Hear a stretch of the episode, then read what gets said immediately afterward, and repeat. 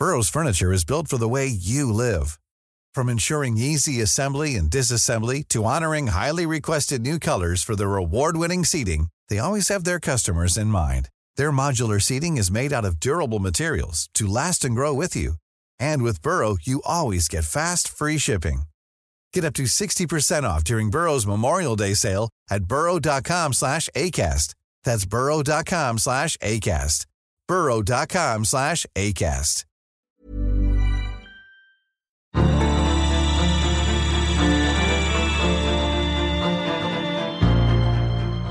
One of the, the challenges that Australia has now is facing a choice between whether or not we want China to be a factor behind why we would engage and how we would engage in the region, or whether it bleeds into being the, the entire justification for why we would engage in aid and development. Papua New Guinea, Solomon Islands, they don't want to choose. They don't want to choose between Australia and China. They don't want to choose between US and China. They want to be their own sovereign country that is benefiting the the most from whatever is on the table. Welcome to the National Security Podcast, brought to you by the ANU National Security College, with support from policyforum.net. In this episode, CEO of the Development Intelligence Lab, Bridi Rice, and Senior Fellow at the International Security Program at the Centre for Strategic and International Studies, Erol Yayboke, joined Policy Director at the ANU National Security College, Dr. William Stoltz, to discuss the intersection of security and development issues in the Pacific region. Before we get into it, we'd like to acknowledge the Ngunnawal people, traditional owners of the land from which we broadcast. We pay our respects to their elders past, present, and emerging.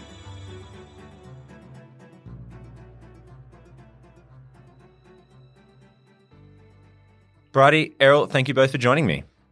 Thanks, Will. Great to be here. Thanks, Will. So, you've both worked and researched extensively across issues at the intersection of development, conflict mitigation, and security. These these themes have become pretty topical for Australian policymakers and US policymakers recently, um, not least of all because of events in the Pacific. So, I think this is going to be a really timely conversation. But I want to start first on, I guess, the intersection between development assistance and conflict mitigation. Erol, the United States is is obviously you know it's an enormous provider of aid and um, economic assistance for developing and, and fragile countries around the world. So I understand there's been some significant changes in how the United States approaches this task, um, namely in the form of the Global Fragility Act. I think I'm getting that right. Um, so perhaps you can start us off by explaining by explaining what the Fragility Act is, um, and perhaps how it's seeking to change America's uh, previous approach to things like conflict mitigation. Sure. Yeah. Thanks, Will, and thanks again for having me on. I, I like how you said it's the United States um, is trying a new approach here because I think that's what this is, both in terms of its trying nature and the fact that this is a this is a really focused on process and changing the way that the US government thinks about tough places. It's not necessarily opening up unlimited amounts of cash to throw at a problem in places experiencing fragility. Um, this is so uh, in 2019, the US Congress passed um, the Global Fragility Act. It was signed into law by then President Trump. And with bipartisan support, um, deep support from Republicans and Democrats, which continues today the um, Biden administration uh, recently sort of jump started the implementation of this by launching what we call in shorthand the global fragility strategy. It's got a longer name um, uh, that includes words like peace and stability and things like that. But it's really meant to to be a blueprint at the thirty thousand foot level of what the U.S. can and perhaps should be doing in places experiencing fragility. Now, the, the most eagerly awaited part of this was where they were going to try to do this first. And it's important to say uh, right off the bat that this is meant to be uh, uh, changing the way that the U.S. government approaches these issues, primarily, and Australians will understand this, primarily by making sure that the left hand is talking to the right hand within government and those hands are talking to the feet and they're talking to the heads and just everybody's playing in the interagency sandbox a little bit better than than we have in the past. Um, and so of course you can't start with you know all the places around the world that are tough and require stabilization and and um, you know can be classified in in some way as fragile. And so they had to pick some places and and so the five areas that they've picked are coastal West Africa, Libya, Mozambique, Haiti, and uh, I think m- most relevant to your Australian audience, Papua New Guinea. Mm. No, it's it's it's a fascinating um, and probably quite a prudent way to undertake it. Uh, Bridi, I'm interested in your views as someone you know who's studied various different approaches to development assistance, um, and you're currently in DC at the moment, so you've probably got a good perspective on these things. You know, American power and responsibilities around the world are pretty stretched at the moment, and and I think that's probably reflected in what Erol's describing there about this this need to kind of triage where they focus. So you know how how hopeful do you think we can be that the US can kind of implement this more sophisticated approach to development um, for conflict mitigation?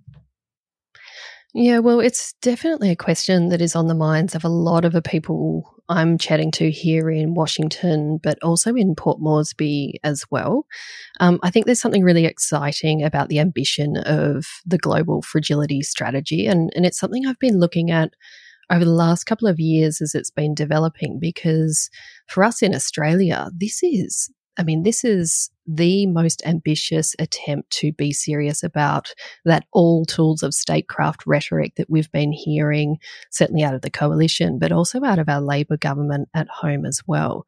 And when we're saying all tools of statecraft, I can't think of another piece of uh, of foreign policy that is attempting to bring those tools together, as Erol's saying, get people talking to each other, make sure the right hand knows what the left hand is doing um, other than this. So, I guess on the one hand, I'm hearing um, excitement. I'm hearing planning teams being sent into Port Moresby. I'm hearing interagency roundtables that are properly trying to discuss not just what can development bring to the table, but what can a defence force do when it comes to fragility?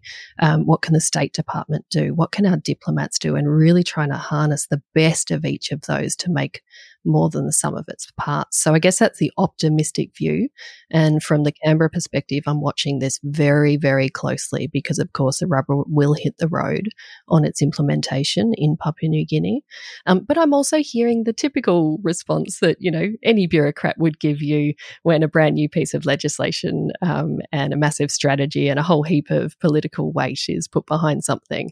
And that is, oh, a bit of a sigh, a bit of a, oh, it's, it might just be another piece of paper. Let's see how it goes. So I'm completely going to hedge um, hedge my bets on this one, Will, and say on the one hand, this is exciting, um, but we know we know from the UK, we know from the US, we know from Australia just how hard it is to genuinely coordinate agencies. And in a place where the US has less experience, like Papua New Guinea, I don't think we can overestimate those challenges. So I'm excited, um, but I think the jury's out on how this would work, and I think the US knows that they're taking their time on this planning. Well, I've I, have i have got a um, if if you'll indulge me, I've got another uh, poor analogy here, and it's uh, essentially the U.S. government has been oriented towards uh, response. When something happens, we respond, and quite frankly, we respond with force better than any country in the world. Um, and and we've certainly embedded civilians with that response. I've myself worked in Iraq and Afghanistan and South Sudan and Ethiopia and Somalia and some other places, and I think what this is trying to do, I, I would agree with everything Bridi is saying. I think the other thing that you hear from diplomats is what this is trying to do is you're you're not going to prevent conflict over a 10 year period that this global fragility strategy is, is meant to be implemented over a 10 year period. And you're not going to prevent conflict in all of those places. You may get the interagency to talk to each other better, but, and here's where the analogy comes in. Essentially, you've had a super tanker or you know a massive aircraft carrier that's sort of pointed towards responding and then you've got this tiny little tugboat that is the Global Fragility Act that's trying to slowly but surely and very earnestly kind of reorient us a little bit more towards a posture of conflict prevention. And i think that's that's really the goal over the next 10 years. It sounds ridiculous almost that that is what we're hoping to accomplish in 10 years but as people who have worked in and around government know these things take time you know and we need to develop new muscles and that's what this is meant to do Erol you're spot on on this. I mean, at a macro level, what we're seeing from the US government is a recognition that only responding or marshalling all forces in response is no longer going to cut it. And I feel as though after Afghanistan, Iraq, all the, the reflections that have gone on, um, with it has come a renewed sense that we need to work longer, harder, and across longer, longer time horizons as well if we actually want to prevent the sort of fragility that ultimately becomes conflict. And for Australia, I think this is really interesting um, because in a lot of aid agencies or a lot of foreign policy establishments in the UK and the US, you can almost carve up your international assistance amongst a few buckets. And, and of course, this is a complete oversimplification, but you sort of have your classic development assistance, right? Health, education, inclusive economic development. You've then got your humanitarian responders, right? A crisis happens, we come in and respond. We've got stabilization missions, you know, in Australia, think East Timor, think think the Solomon Islands as well. Um, but in the UK and the US, you have something else, and it's this big bucket and of amazing thinkers and practitioners who walk across government in in I guess that conflict prevention or that stability or that peace building frame of mind. And in Australia, Australia actually used to lead the World Bank Working Group on fragility. We, I think we managed to poach some of the best of the best from the UK to work on conflict prevention and fragility. We, and this work takes not just boots on the ground and smart boots on the ground, but it takes a hell of a lot of analysis to work out what are the drivers of fragility and conflict. And in recent times, we, we've stepped away from that type of work in Australia. And so what we have in in Canberra is largely a community of amazing development practitioners and policymakers. We've got strong humanitarian response, um, stabilization maybe if we need it, though not on a scale uh, that the US has. But really, we don't we don't talk about Papua New Guinea as a fragile country. We don't have a fragility strategy. We don't necessarily even have a conflict prevention strategy either. So this is a really big difference um, between how the US is coming into Papua New Guinea um, and how Australia is looking at the region and how we marshal our attention um, towards things like conflict prevention.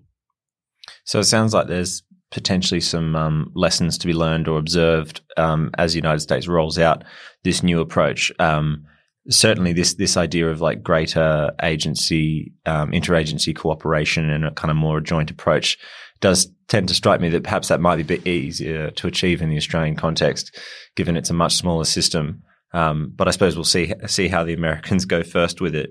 So I'm I'm interested to kind of focus on the events in in this region and to um, really get your response, I, I suppose, to um, you know the, the, dominating kind of strategic focus, which is which is um, China's kind of counter counter development proposal, so to speak, and and the kind of all consuming way that great power competition can kind of dominate these discussions. Are you are you concerned that the focus on China and geostrategic competition is perhaps like sucking the oxygen out of um, other important challenges to the peaceful development of so-called fragile states, or perhaps alternatively, is it actually making policymakers kind of more alive to the urgency of development and conflict mitigation and the need to put in long-term strategies? So I'm thinking perhaps, for example, the this new initiative, this um, Indo-Pacific economic framework for prosperity that was um, launched a couple of weeks ago you know that that perhaps may not have come about if it wasn't for the focus on the um, kind of great power ge- geoeconomic uh, uh, geopolitical competition. Um, Erol, I'm interested in perhaps your response to that proposition. Yeah, in the United States, um, w- with a lot of these issues, you cannot take politics out of the equation. I think when you when it comes to implementing policy, um, you can sometimes take politics out, but I think with something like a 10 year strategy, you, you have to keep Congress engaged. And, and therefore, you have to have different angles through which to address some of these big challenges. And, and it's became clear during the Trump administration that uh, a, a, risen China or competition with a risen China was the entry point for most Republicans um, to be engaged and interested and worried about um, issues of foreign policy. And I think you saw some things like the Global Fragility Act. It wasn't solely because of China. I think it's uh, uh, largely the Global Fragility Act got passed, I think, in large part because of years and years and years of advocacy by the peace building community that resulted in um, significant education on Capitol Hill of members of Congress of saying, look, we need to reorient this super tanker. We need this tugboat. Um, and but I think one of the things that uh, helped it get over the finish line was geostrategic competition with China and the fact that China is not just competing, but oftentimes the only game in town in a lot of these places. And so when it comes to the the selection of the countries, uh, look, you can ask U.S. government officials what the how these countries were selected, and I get lots of people asking like, why Papua New Guinea, why Mozambique, etc. We'll never know the full answer. Uh, my educated guess is that um, China's increasing interest in the Pacific Islands was an in, not an insignificant factor in the selection of Papua New Guinea. I think the presence of Australia, Australia's largest overseas mission, is in uh, Papua New Guinea. It's larger than Washington. It's larger than Jakarta, and I think that was not an insignificant factor. I think we have a close and and you you know getting closer by the day relationship with with Australia, and I think the fact that y'all were there played a played a bit, pretty big role in this. So I would say China is a factor here. I don't think it's necessarily the only driving force anymore. Um, but as I don't know Australian politics as well as I know US politics, but things here, messaging can kind of change depending on who who's uh, pulling the levers of power. Erol, that's a really interesting point that you describe because it's something that has struck me three weeks into Washington attending all these meetings and roundtables that it feels as though that China factor that you talk about getting the strategy over the line is a factor, but is not the reason for being behind, for example, US aid and development work or conflict prevention work like this.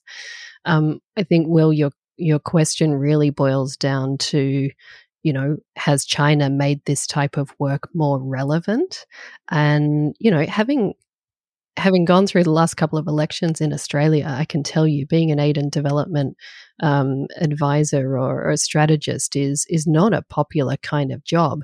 And yet, this time coming into the election, of course, as the Solomon Islands deal broke out, of course, um, as things got hot, absolutely this notion that Australia needed to step into the region to support the development aspirations of our neighbours, or they might go looking elsewhere, crystallized in the most powerful way.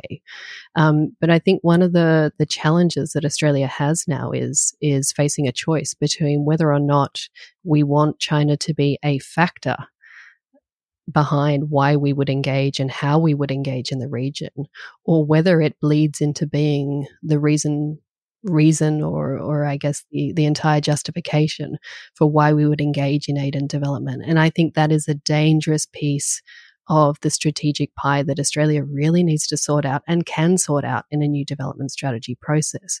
Um, but I think that the the US is a little more clear headed. Whether or not Australia would take the same position is up for grabs. But the US is very very clear headed about how it will use its aid program vis-a-vis China. And it is all about fostering the kind of open societies and resilience and free media and shining the light on, on coercion and corruption and governance and fragility that we're talking about here um, as a way to offer countries a choice would be the current language. That is, for example, very different to a choice uh, facing other countries or in Australia too about competing on the basis of, of infrastructure or, or playing whack-a-mole when something goes wrong and being reactive. So I think think that there's a lot of work for Australia to do in that space, but I, I and I think I'm com- quite confident that that is happening um, in in the halls of Canberra. But it's certainly not a well informed public debate at the moment. We'll be right back.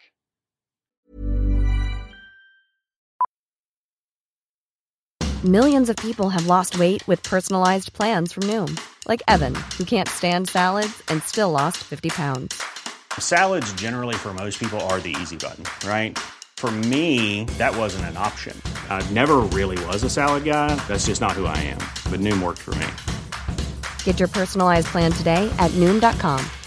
Real Noom user compensated to provide their story. In four weeks, the typical Noom user can expect to lose one to two pounds per week. Individual results may vary.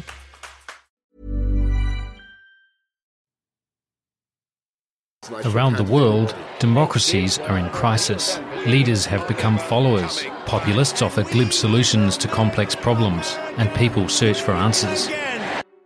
Block out the noise. Each week on Democracy Sausage, we go deeper to bring you insights from leading scholars, journalists, and commentators to help you make sense of the world. I'm Mark Kenny from the Australian National University. Join me at the Democracy Sausage Hot Plate every Monday and Thursday. Just to kind of stay on that that that proposition of the choice that faces Pacific countries and, and to you know, stay on this topic of China's engagement with the Pacific, you know, we, we saw during um, Foreign Minister Wang Yi's um, recent tour of the region the kind of presentation by China of a of a comprehensive plan for development and security assistance at a kind of whole whole of region level. You know, and the issues around that are probably fairly intuitive to to most of us, most of those people listening. But to kind of play devil's advocate for a moment, and particularly from the perspective of the Pacific Island countries that we're, we're talking about and the development objectives we're talking about. Why is China's plan a bad thing? You know, in the absence of clear alternatives, why not sign up to these propositions? You know, if only the United States is only just now kind of coming around to taking a kind of um, whole of nation approach to these things, and Australia is kind of still lagging. If you're a Pacific Island country leader, why not sign up to a comprehensive proposition like this if, if you're trying to achieve the kind of development objectives that we're talking about? Yeah, I, I think this is an excellent question, and and I when Bridi used the word choice, it it um, your listeners can't see me cringe because they're listening to this, not watching me. But there was a a framework that was uh, being tossed around during the Trump administration here in the United States. There was a clear choice, and U.S. Agency for International Development uh, use this a lot. You know, there's a clear choice between us and some boogeyman somewhere else that, of course, was China. And I think what you're seeing is is a lot more nuanced of an approach by the Biden administration. They would never come out and say um, China is the reason that we're in Papua New Guinea, and you know we're interested in anti-corruption because it's a counter to China, et cetera.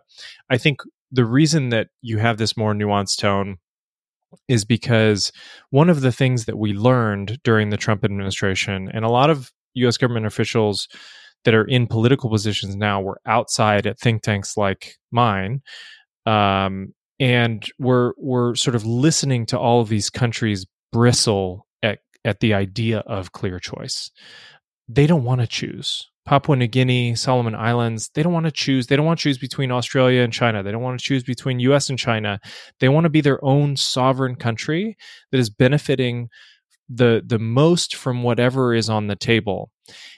I think for for us, us meaning the United States, and I won't speak on behalf of Australia, but for us, it is we didn't want China to be the only game in town. Because if you're a developing country, say a Pacific Island nation or whatever, and you have a choice between Chinese investment that comes with strings attached, um, perhaps even authoritarian strings attached, and nothing, you're going to take that development with strings, right? And so we we are trying to present a choice without actually forcing people to make a choice, and and using perhaps a little bit more carrots than sticks. Now we're talking more broadly about development here rather than just sort of fragility and and stabilization and things, but I think that's it um, part of what is happening here in the United States, and, and perhaps that's something that Australia um, can learn from as well. Because, and, and I'm sure the Australian diplomats are, are hearing this as much as the U.S. diplomats are. Like, don't make us choose. You know, we're not going to come out and say anything bad about China because we need their roads and bridges as much as we need your, you know, financial investment and your companies to come and invest and you know the extractive industries to do their thing. Hmm. Well, I think that question, you know, why not sign up is is the right one. And I'm not always convinced that we've had the humility to to ask ourselves or really listen as to why. So even for example, the recent economic framework partnership that was that was signed, what we know from a lot of the, the countries in the Indo Pacific uh, around what they were after was actually market access to the US. Um, that hasn't been forthcoming in that framework. Similarly, when when I go and speak to to colleagues in Papua New Guinea about the China proposition, quite often they'll say things to me around the ideology of the China engagement. It is a South South positioning. It is a we are like you. We have suffered colonial. Uh, colonialism like you. We understand, like you, that we would like to improve our own future as well. These are very, very different starting points to where um, aid and development in places like Australia or the United States have have really come from. So I think that question around, you know, why why shouldn't countries sign up? Why wouldn't they? What happens if they do? And then what is the the value proposition of Australia in these countries requires a little bit of soul searching. And that's that's hard, right? We're talking about rapid budget cycles, rapid decisions. Um, I think Richard Maude recently described Australia drinking its foreign policy challenges out of a fire hose. You know, we're not in a perfect world making these calls at all. Um, so I don't think it's as simple as, hey, just listen a little more to the Pacific.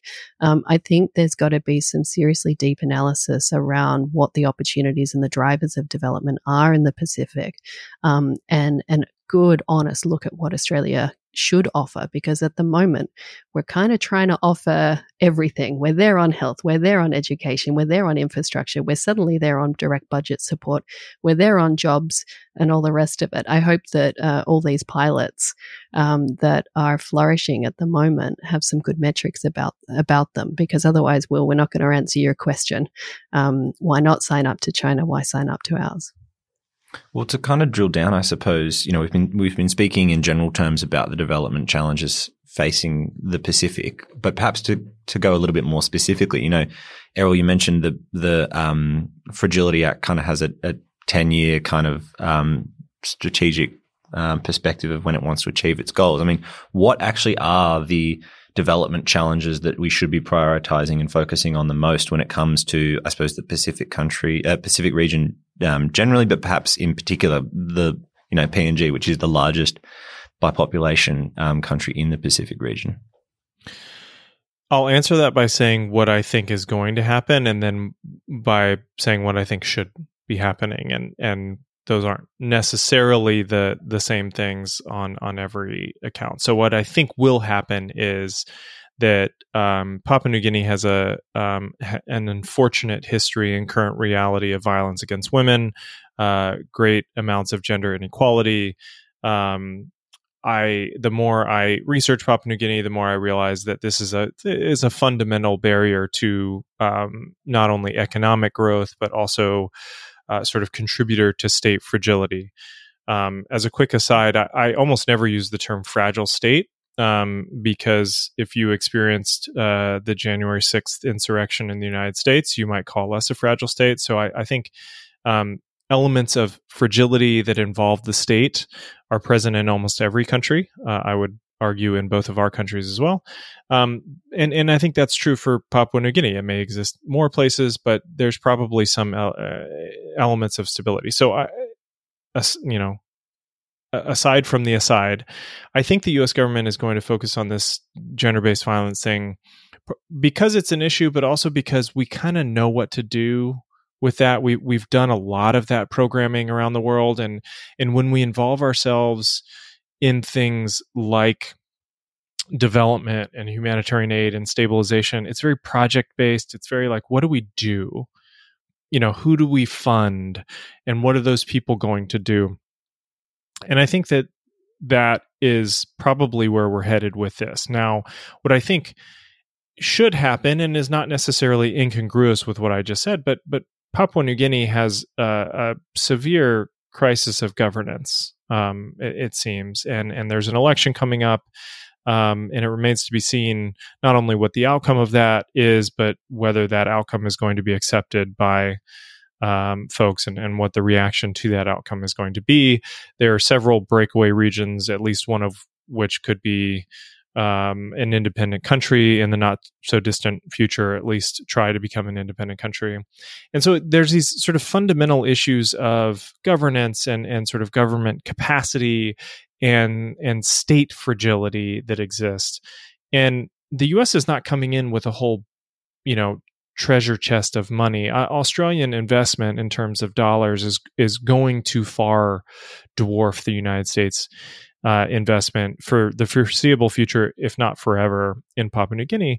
But the United States does come in with some clout on uh, and, and, sort of ability to to flex its diplomatic muscles.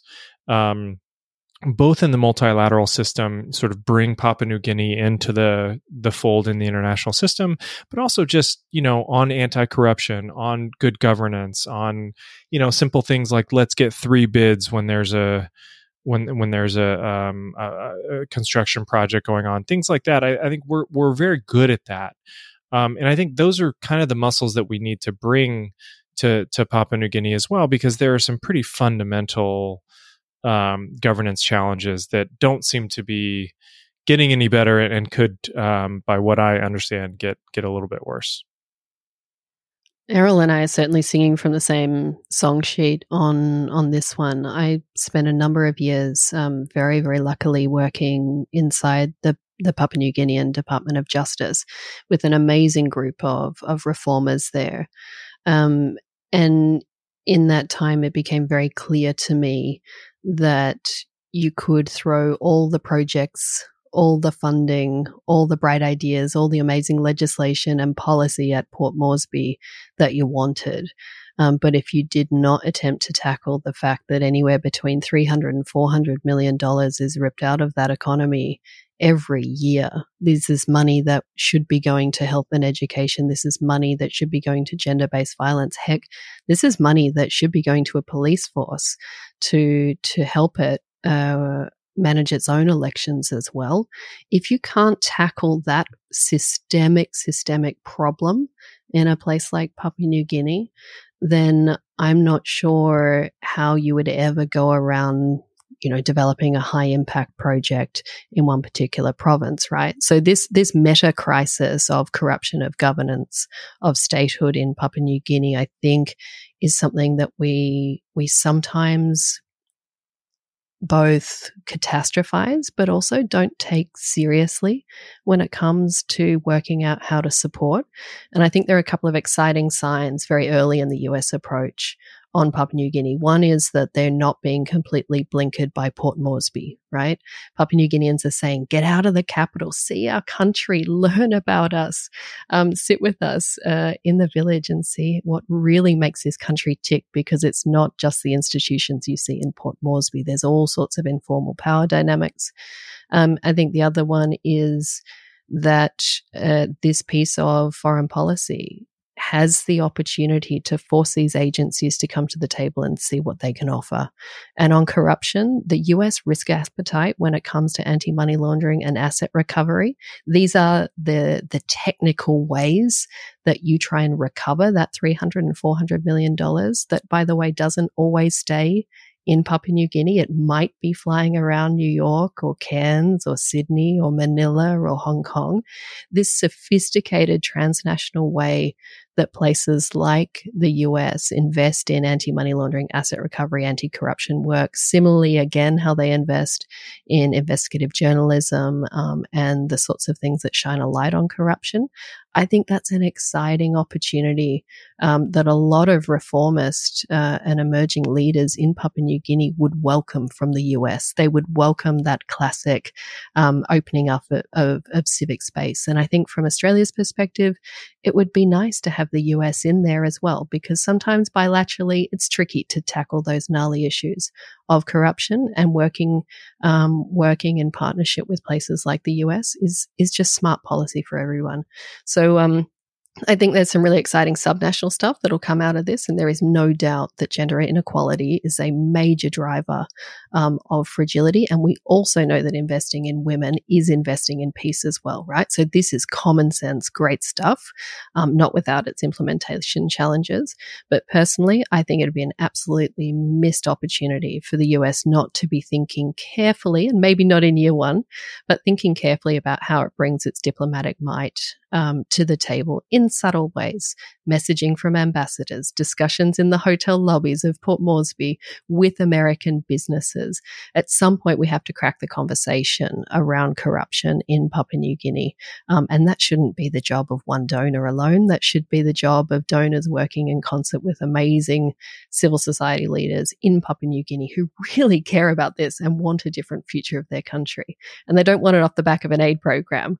They want it off the back of a really accountable government. And I think that would be a really exciting development.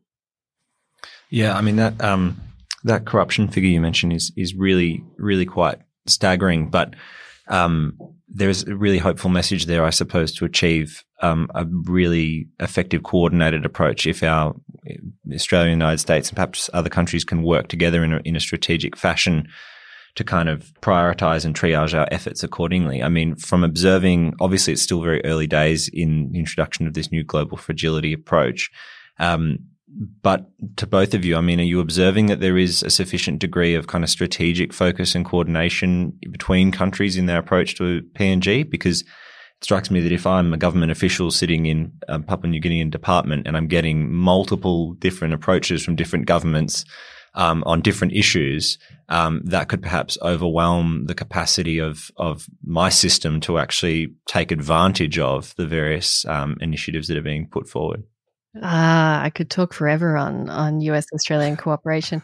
um, no, on a more serious note, um, I think you you got to start exactly with that. Will right? How is a Papua New Guinean leader um, who is invited to 24 workshops from 27 different donors every week going to handle the US coming into town, right? Um, and how is the US going to handle coming into town when the US US modus operandi is generally in these sorts of situations where they are the dominant presence. They're established on the ground. They know who's who in the zoo, where to go, who to contact to get stuff done, right? That's not going to be the experience of the United States as they increase their presence in Port Moresby. So naturally enough, and I think it's common sense for Papua New Guinea, it's common sense for DC and Canberra planners to be thinking already about US Australian cooperation.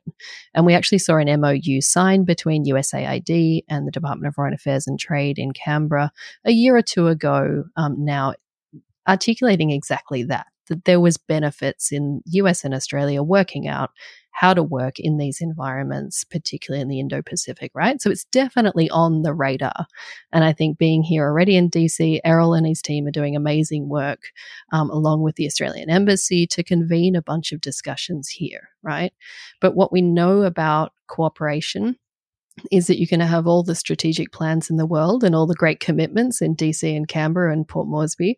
Um, but the ones that really matter are the Port Moresby connections. So it's the people on the ground discussing, you know, who is funding what, who is approaching who, engaging with their Papua New Guinean counterparts as well. Um, so I think there are going to be major challenges. But back to Erol, Erol's point, you know, we're not talking massive bickies to start here. Um, I think that uh, it, it's not going to be a significant problem immediately, but it's certainly something to keep an eye on. Um, and I think that the US and Australia offer each other something on this. Um, Australia has extensive Pacific expertise that just does not exist um, within the USAID infrastructure at the moment. That is really important. But Australia also offers a really really important set of networks and and a slightly more subtle approach right?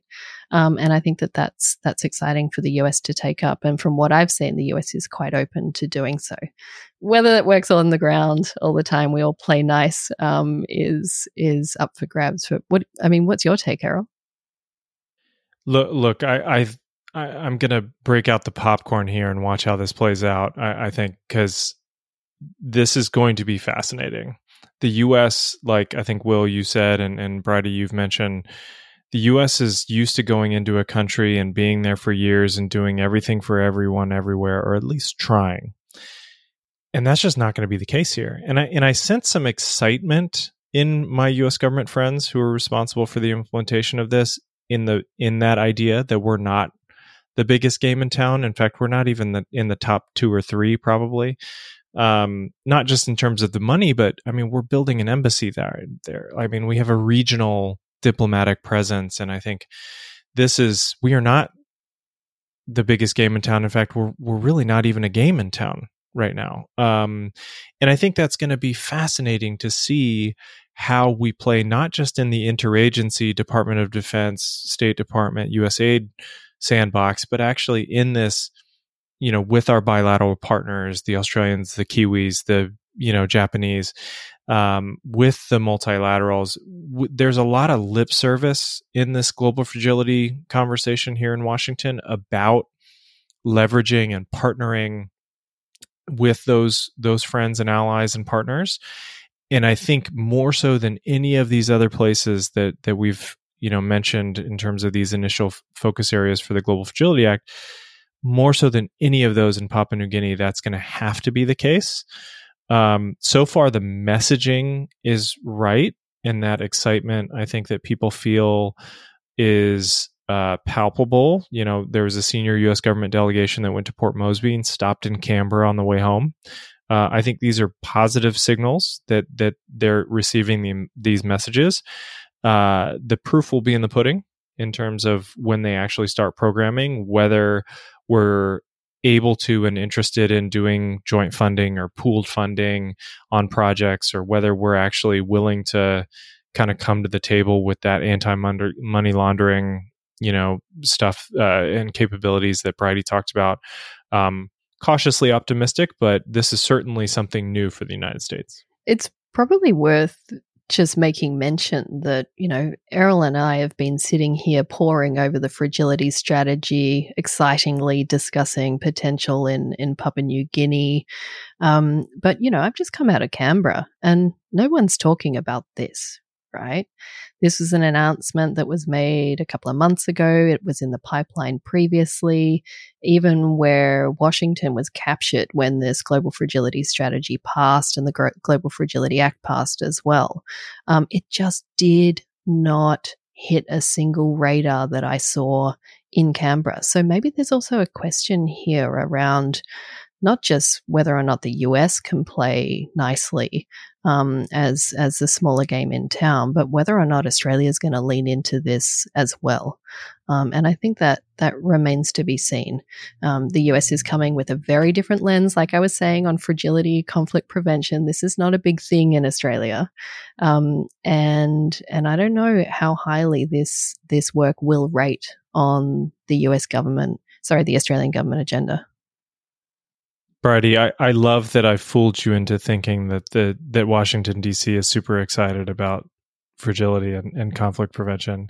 I think maybe I, just I think you all, and I. yeah, I, I mean, I've sort of been on the periphery of this peace building advocacy world for for years, and and you know, at times felt like I was screaming into a void, and so now we have a thing that we can hold on to, uh, and so I think there's excitement. It's not necessarily uh, that that super tanker hasn't turned yet. We're still in the in the tugboat, you know, trying to trying to make it work. But yes, uh, I, I, love that you think that there's um, all this m- momentum here in Washington, Bridi. Ask me again in eight weeks. Well, that's it. I suppose there's plenty of um, plenty of change and dynamism happening in both the American and, and Australian systems around these issues. So it'd be excellent to have you both um, perhaps join us in you know in a little while uh, to reflect and evaluate these things as they progress. But for the time being, thank you both for um, dialing in to join us late in a um, DC evening and to share your remarkable insights with our audience. So thank you both. Thanks, Will. Thanks, Will.